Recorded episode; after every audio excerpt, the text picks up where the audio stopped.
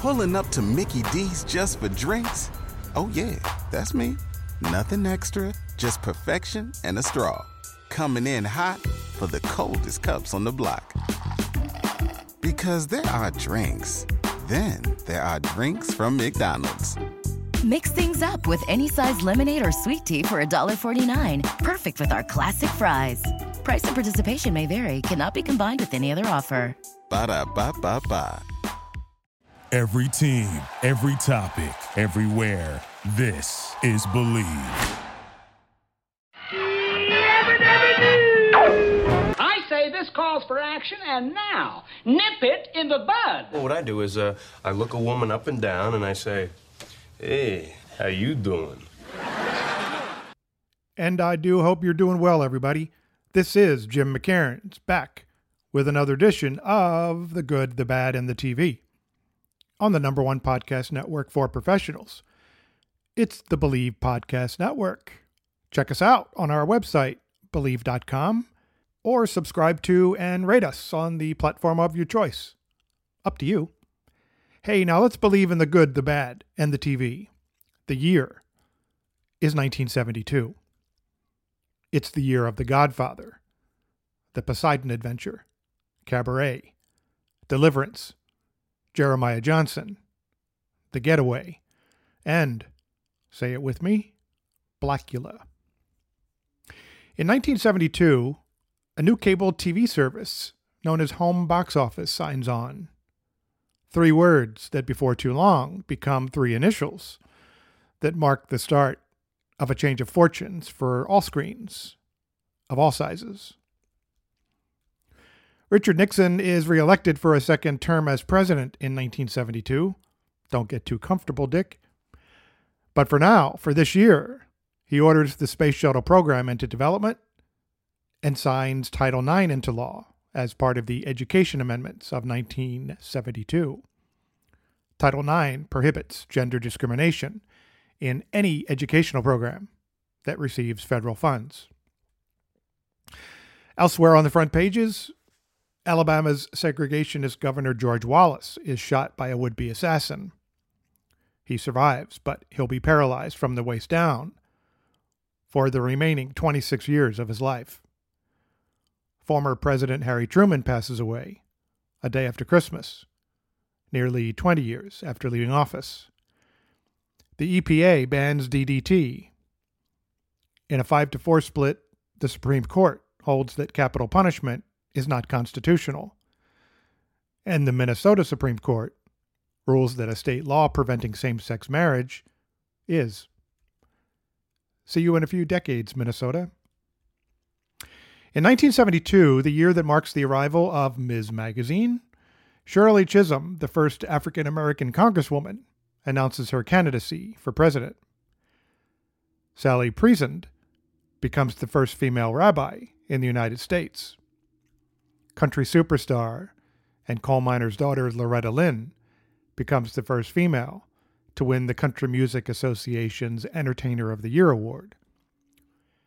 The FBI hires its first female agents, and Dartmouth and the Boston Marathon each allow females for the first time.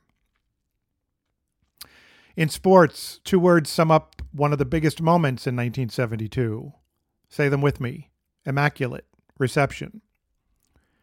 That's the headline over the final seconds of the AFC divisional playoff game between the Steelers and the Raiders. When, with the Raiders up 7 to 6, the Terry Bradshaw pass meant for Terry Fuqua bobbles its way into the hands of Franco Harris, who runs it in for a touchdown and a game win.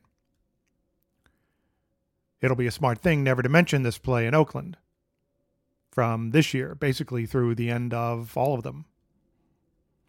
And on the subject of 10 letter words, 1972 is also the year that George Carlin is arrested in Milwaukee on the grounds of public obscenity for doing his seven words you can't say on television routine on stage at the city's annual Summerfest celebration. At the very end of the year, a sad note is struck. Pittsburgh Pirates right fielder Roberto Clemente, an all star for 13 seasons, dies in a plane crash on his way to deliver aid to earthquake victims in Nicaragua. He's 38. It's a somber New Year's Eve in Pittsburgh and with fans of baseball all over. For the longest time, dating back to days of radio, New Year's Eve has meant better memories, like ringing in the new with Guy Lombardo. He's the Canadian American band leader who, in the early 1920s, forms and fronts the Royal Canadian Orchestra, and then brings that band's holiday celebration to radio in 1927 in Chicago. In 1929, the party moves to the Roosevelt Hotel in New York City for a bigger bang, marking what's hailed as radio's first nationwide New Year's Eve broadcast. This is where it stays and plays for the next 30 New Year's Eves, after which the Lombardo and Company move across town to the Waldorf Astoria. Since 1956, the party's on TV as well, and staying up to hear and to watch the Royal Canadians Orchestra, complete with live coverage from Times Square for the Midnight Countdown, is an annual, near compulsory New Year's Eve tradition. Guy Lombardo's name becomes synonymous with the date, and the orchestra's recording of Auld Lang Syne becomes the country's annual New Year's anthem.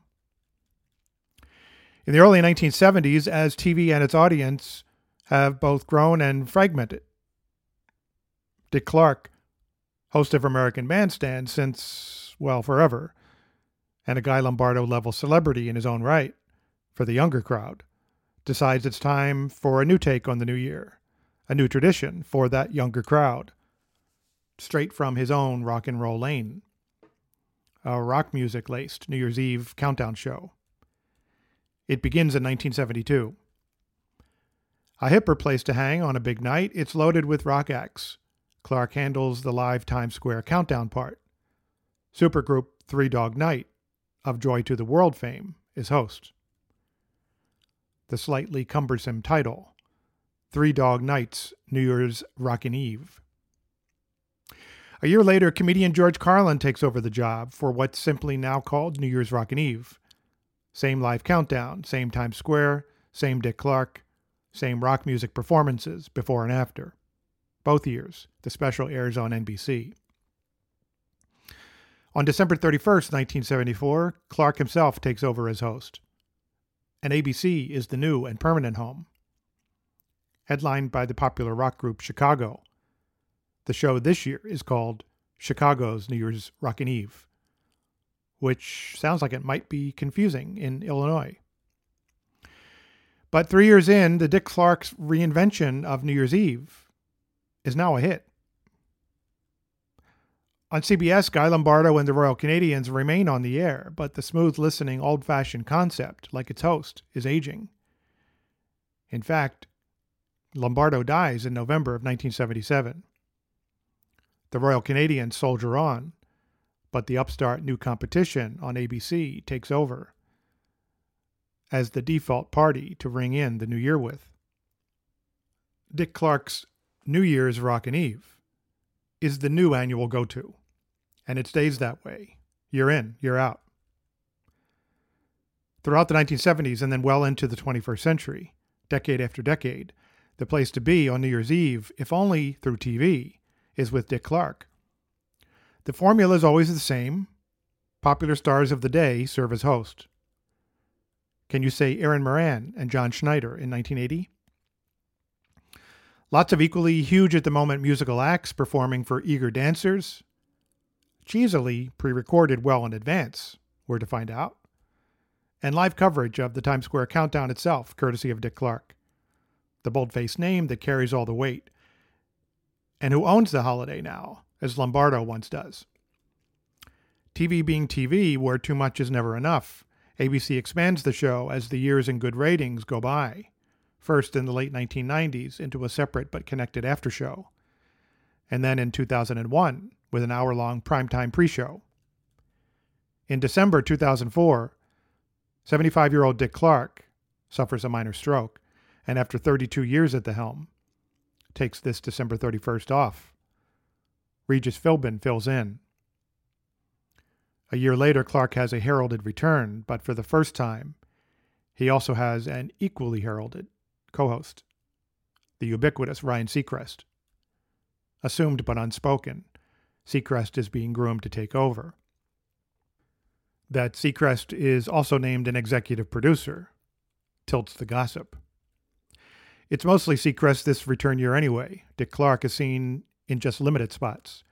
He still does the live countdown. He looks okay, but his speech is impaired by the stroke, something he acknowledges on air. But he's game this night, as he continues to be for several more years, in this diminished capacity. Come 2009, it's official. Dick Clark's New Year's Rockin' Eve with Ryan Seacrest is the new title. In December 2011, there's a huge 40th anniversary celebration. It begins in and takes over ABC's primetime schedule, ramping up steam for the live countdown at midnight, which Clark is there for. Viewers assume, correctly, it'll be his last appearance. It's one of the highest rated Rockin' Eves ever. Dick Clark dies in April of 2012, later in the year, as 2012 becomes 2013. His New Year's Eve legacy, one of his many legacies, is recognized by the Times Square Alliance, organizers of the annual ball drop. One of its Waterford crystal panels is engraved with Dick Clark's name. You got to believe. Hey, I'm Jim McKairnes. We'll be back next year with another edition of The Good, the Bad, and the TV.